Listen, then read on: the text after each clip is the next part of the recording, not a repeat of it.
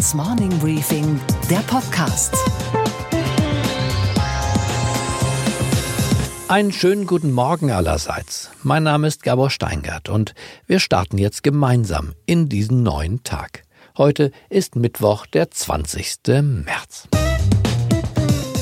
Die Regierungen in Berlin und in Washington führen eine Fernbeziehung, die gerade den Kältetod stirbt. Gestritten wird über alles, über das sich streiten lässt, über die Höhe der Verteidigungsausgaben zum Beispiel oder über die Aufmüpfigkeiten des amerikanischen Botschafters in Berlin. Und am heftigsten streiten die beiden über den richtigen Umgang nicht mit den Kindern, sondern mit den Chinesen. They want to take your throat out. They want to cut you apart because they've taken advantage of us like nobody in history. They have it's the greatest theft in the history of the world what they've done to the United States. Die Bundeskanzlerin macht da nicht mit. Sie hat ihren Amtseid schließlich auf das Wohlergehen des deutschen Volkes und damit auch der deutschen Volkswirtschaft abgelegt. Und Deutschlands Exporteure, die lieben nun mal China nicht die KP vielleicht, aber die dortigen Konsumenten. Und deshalb wird auch der Telekommunikationsanbieter Huawei in Deutschland nicht behindert oder gar ausgeschlossen, sondern zum Mitmachen eingeladen. Wir haben nicht den Ansatz, irgendeinen Unternehmer oder irgendeinen Akteur einfach auszuschließen. Da kann der amerikanische Präsident noch so toben. It's going to be only America first. America first. Für Merkel gilt Deutschland zuerst. Und das ist nicht unanständig, sondern naheliegend. Und das ist auch nicht anti-amerikanisch, sondern notwendig. Donald Trump würde im Übrigen dasselbe tun, wenn er nicht in Pennsylvania und Iowa, sondern in Hessen und Sachsen gewählt werden müsste.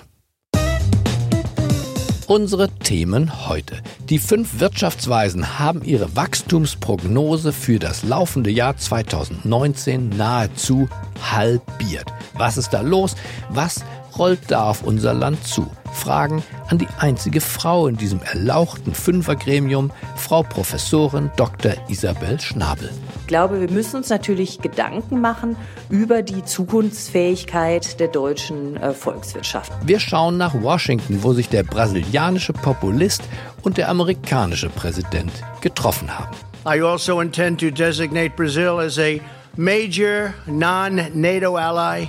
Wir blicken zusammen mit Sophie Schimanski auf das Treiben an der Wall Street und gehen mit ihr der Frage nach, worin diese spezielle Beziehung zwischen der Deutschen Bank und Donald Trump besteht. Und wir werfen einen ungeschminkten Blick auf uns Menschen, die wir die Ozeane und jetzt auch das Weltall mit unseren Abfällen verunstalten. Wir müssen was tun und zwar gegen uns selbst. Aber was genau, frage ich die Journalistin Josie Müller aus dem Morning Briefing Team. Mit Hilfe von Lasertechnik soll der Weltraumschutt geortet und anschließend in kleinere Teile zerschossen werden. Weil die Regierung aus Politikern und nicht zwingend aus Ökonomen besteht, gibt es den Rat der fünf Wirtschaftsweisen. Der heißt offiziell Sachverständigenrat zur Begutachtung der gesamtwirtschaftlichen Entwicklung. Und er befasst sich wissenschaftlich mit der ökonomischen Lage in unserem Lande. Gestern haben die fünf Weisen ihren Ausblick auf das Jahr 2019 geliefert, einen eher düsteren Ausblick. Und diesen haben sie danach im vertraulichen Gespräch der Bundeskanzlerin und einigen ihrer bedeutsameren Minister erläutert. Und das, was die Bundeskanzlerin weiß, sollten Sie und ich auch wissen. Und deshalb habe ich Frau Professor Isabel Schnabel gebeten, uns ebenfalls ein ungeschminktes Briefing zu geben über das, was sich da über unserem Land zusammenbraut. Einen schönen guten Morgen, Frau Professor Isabel Schnabel im Morning Briefing Podcast. Guten Morgen, Herr Steingart. Frau Schnabel, im November hatten Sie und Ihre Kollegen aus dem Rat der Wirtschaftsweisen für das Jahr 2019, also für dieses Jahr, noch ein Wirtschaftswachstum von 1,5 Prozent prognostiziert. Jetzt ist es nur noch knapp die Hälfte. Was ist da in der Zwischenzeit passiert? Ja, also wir hatten äh, damals bei der Prognose schon gesehen, dass das dritte Quartal des Jahres 2018 ganz schlecht gelaufen ist und das äh, haben wir damals eben auf temporäre Sonderfaktoren zurückgeführt, insbesondere die Probleme der deutschen Automobilindustrie mit den neuen äh, Abgastests. Und äh, wir sind damals davon ausgegangen, dass sich das im vierten Quartal wieder normalisieren würde. Und äh, da musste man dann feststellen, dass das tatsächlich nicht erfolgt ist. Also zum einen haben diese Sonderfaktoren länger angehalten, als wir damals prognostiziert haben.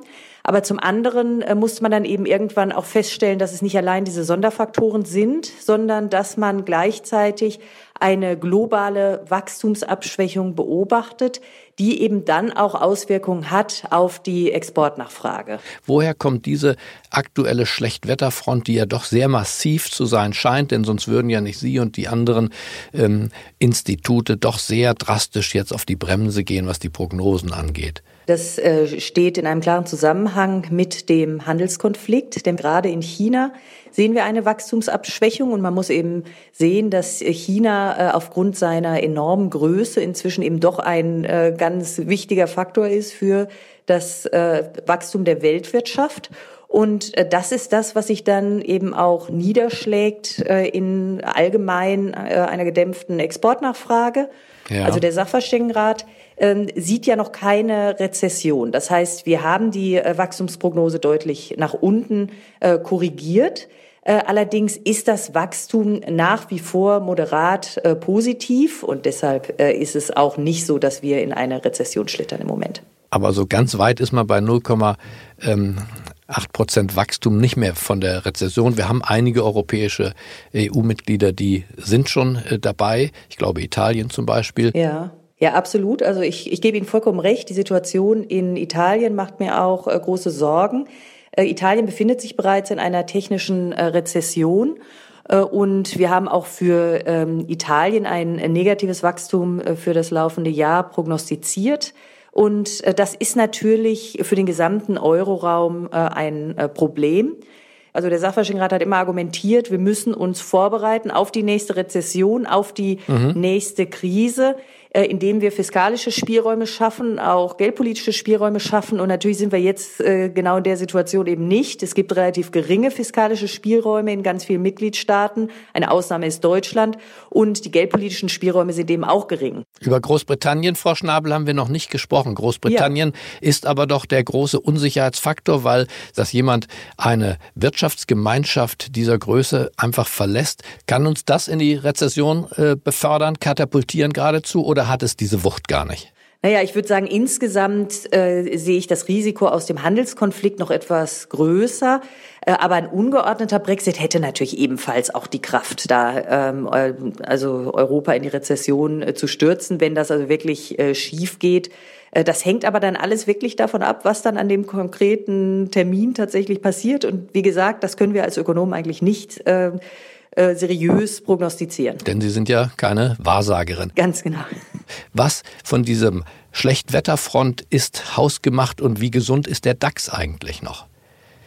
Ja, also ich glaube, wir müssen uns natürlich Gedanken machen über die Zukunftsfähigkeit der deutschen äh, Volkswirtschaft. Und da hat man äh, natürlich äh, schon den Eindruck, dass Deutschland an der einen oder anderen Stelle dabei ist, eben auch den Anschluss zu verlieren. Ich finde, man soll jetzt Deutschland auch nicht schlechter reden, als es ist, weil nach wie vor haben wir natürlich sehr viele Aber auch nicht besser reden, als es ist. Und, nee, das soll man auch nicht. Aber wir haben natürlich nach wie vor sehr viele erfolgreiche Unternehmen, diese sogenannten Hidden Champions. Das sind ja gar nicht immer unbedingt die Großen ähm, sondern oft sind es ja so die mittelgroßen. Und wir haben auch nach wie vor eine starke Innovationskraft. Aber wir müssen natürlich einiges tun, um zu gewährleisten, äh, dass wir diese Zukunftsfähigkeit eben auch äh, behalten. Und wir haben große Herausforderungen. Wir haben die Demografie, die natürlich in den nächsten Jahren noch sehr viel stärker zuschlagen wird als, äh, als in der Vergangenheit, weil eben die sogenannte Babyboomer-Generation in Rente geht.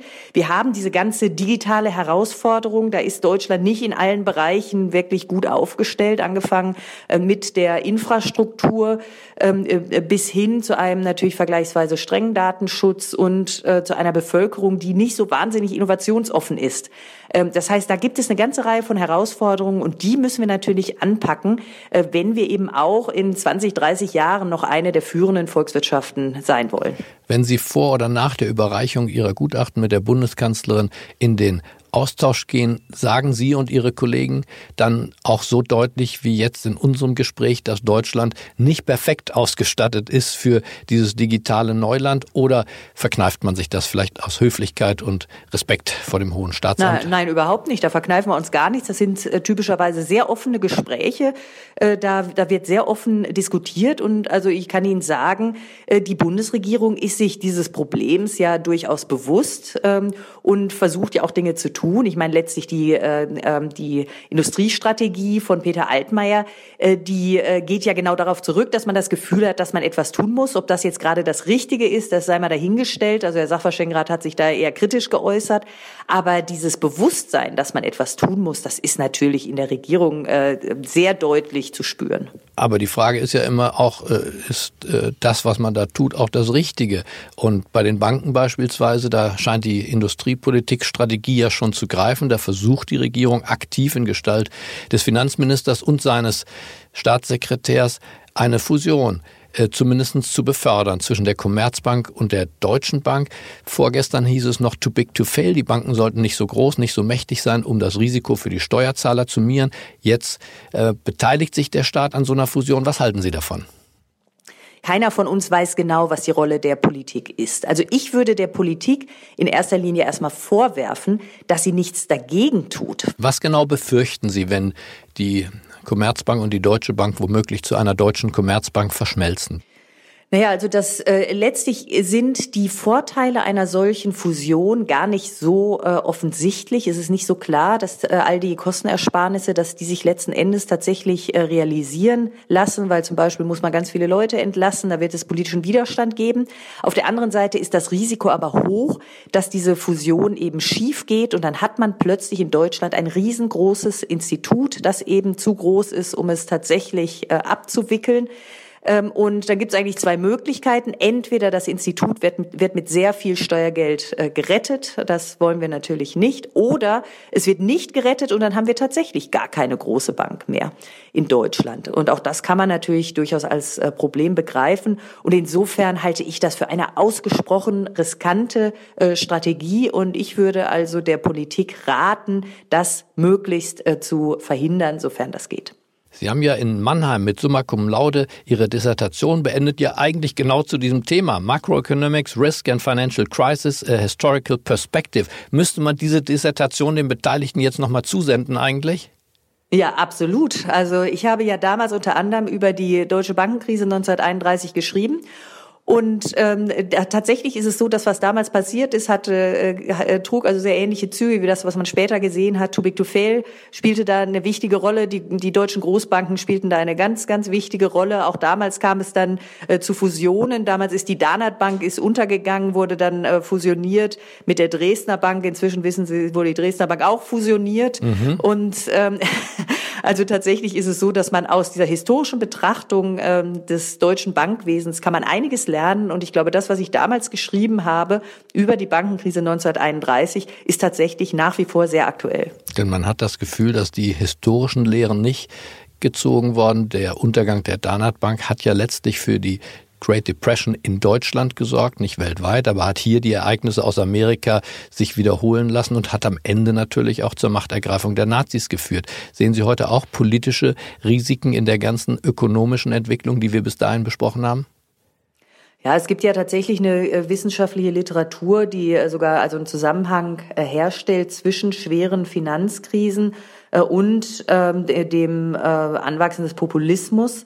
Das heißt, dass es da gewisse Zusammenhänge gibt, das lässt sich eigentlich kaum von der Hand weisen.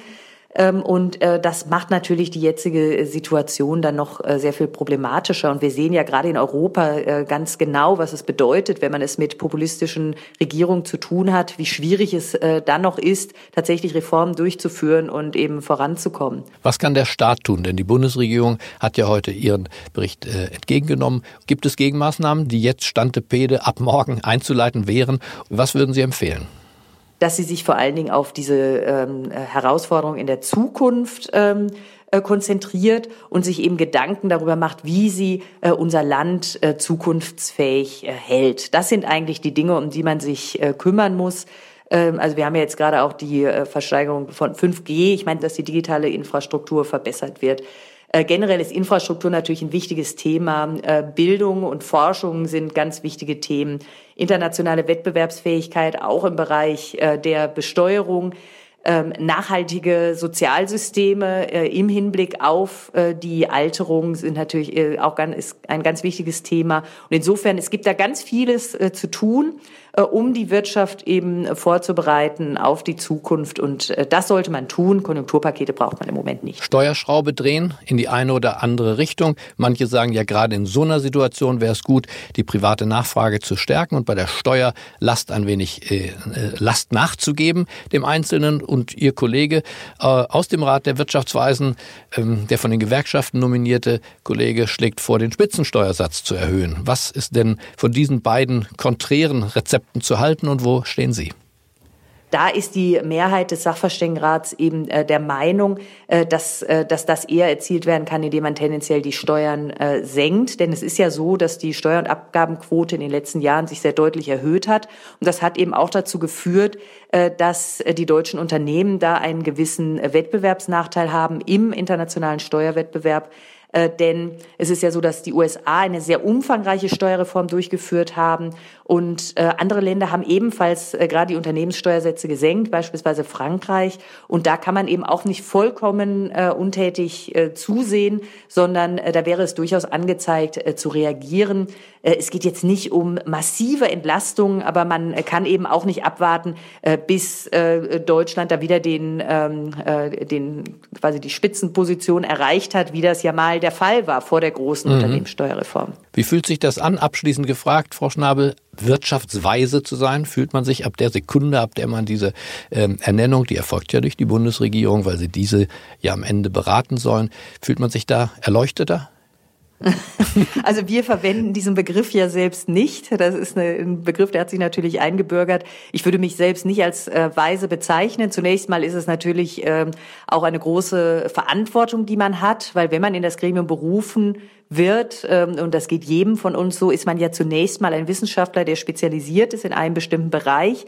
Äh, man hat dann allerdings eine sehr steile äh, Lernkurve, weil wir verbringen ja sehr viel Zeit miteinander. Man beschäftigt sich sehr viel mit Themen, mit denen man sich vorher nicht in demselben Maße beschäftigt hat. Wobei ich natürlich nach wie vor, äh, also ich jetzt zum Beispiel bei den Finanzmarktthemen, natürlich auf der wissenschaftlichen Ebene eine viel tiefere Expertise habe als jetzt in anderen Bereichen. Dann bedanke ich mich bei Ihnen, Frau Professor Schnabel, für die Erleuchtung, die Sie uns auch gegeben haben. Wir sind auf jeden Fall jetzt klüger als vor unserem Gespräch und dafür möchte ich mich bei Ihnen ganz herzlich bedanken. Ja, ich danke Ihnen auch, Herr Steingart.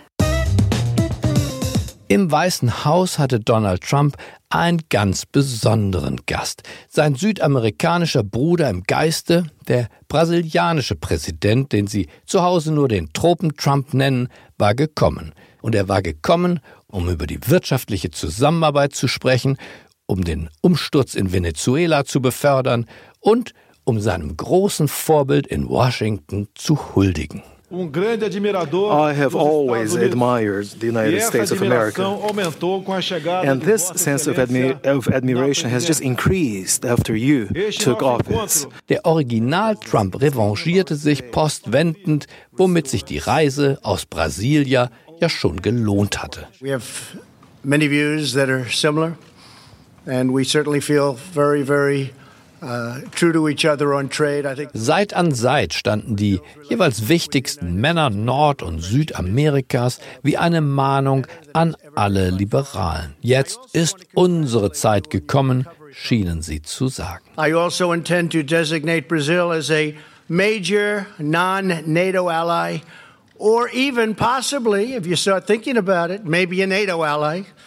Trump wird in der Tat mit vielen Leuten sprechen müssen, um Brasilien zu einem vollwertigen NATO-Mitglied zu machen.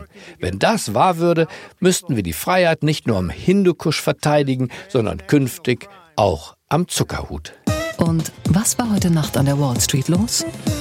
Guten Morgen nach New York, guten Morgen Sophie.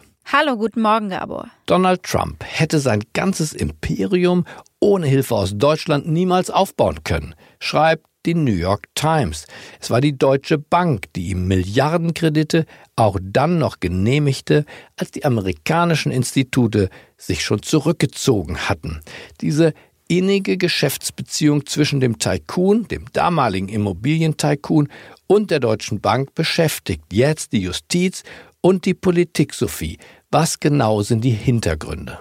Es geht darum, Licht ins Dunkel zu bringen bei Trumps persönlichen Finanzen. An erster Stelle will das Maxine Waters, Demokratin und Vorsitzende des House Financial Service Committees.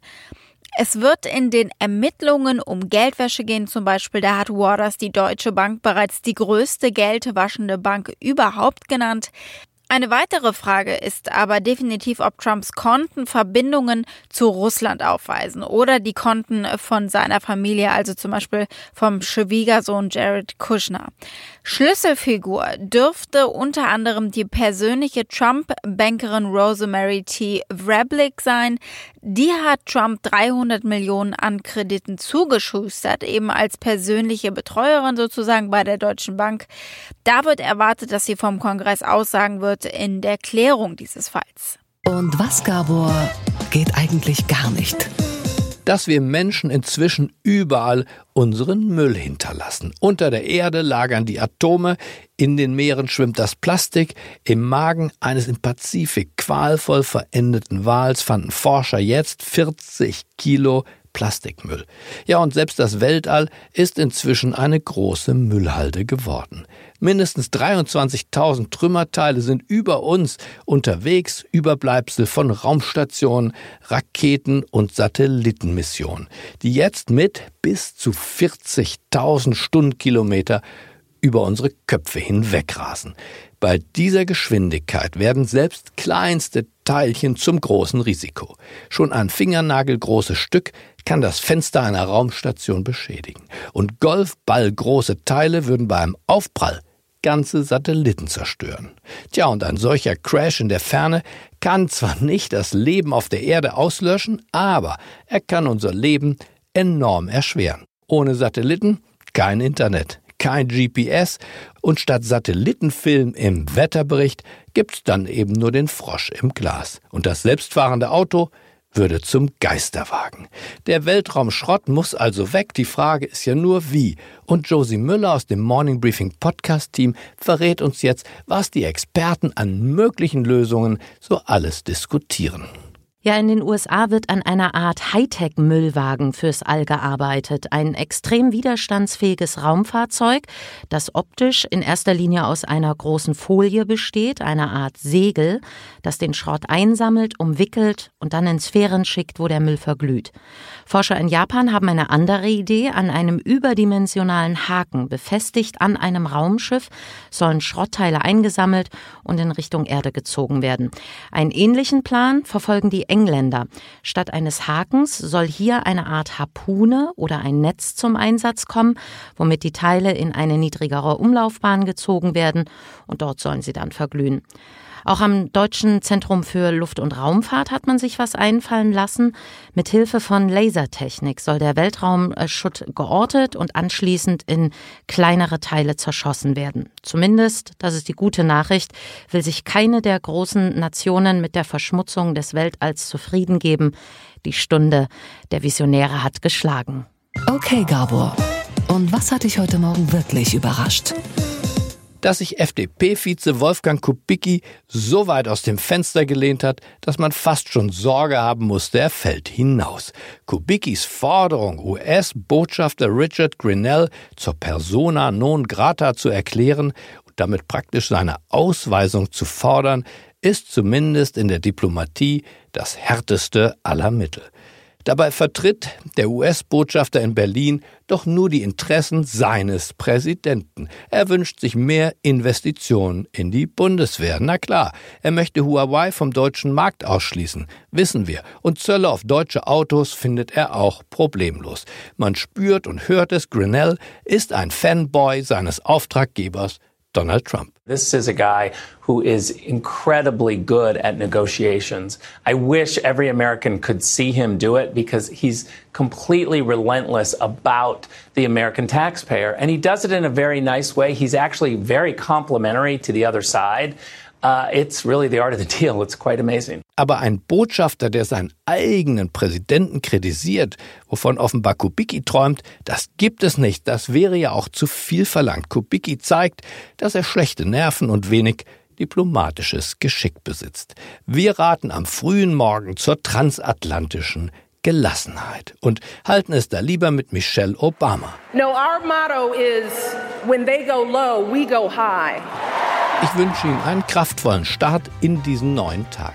Bleiben Sie mir gewogen. Es grüßt Sie auf das Herzlichste. Ihr Gabor Steingart.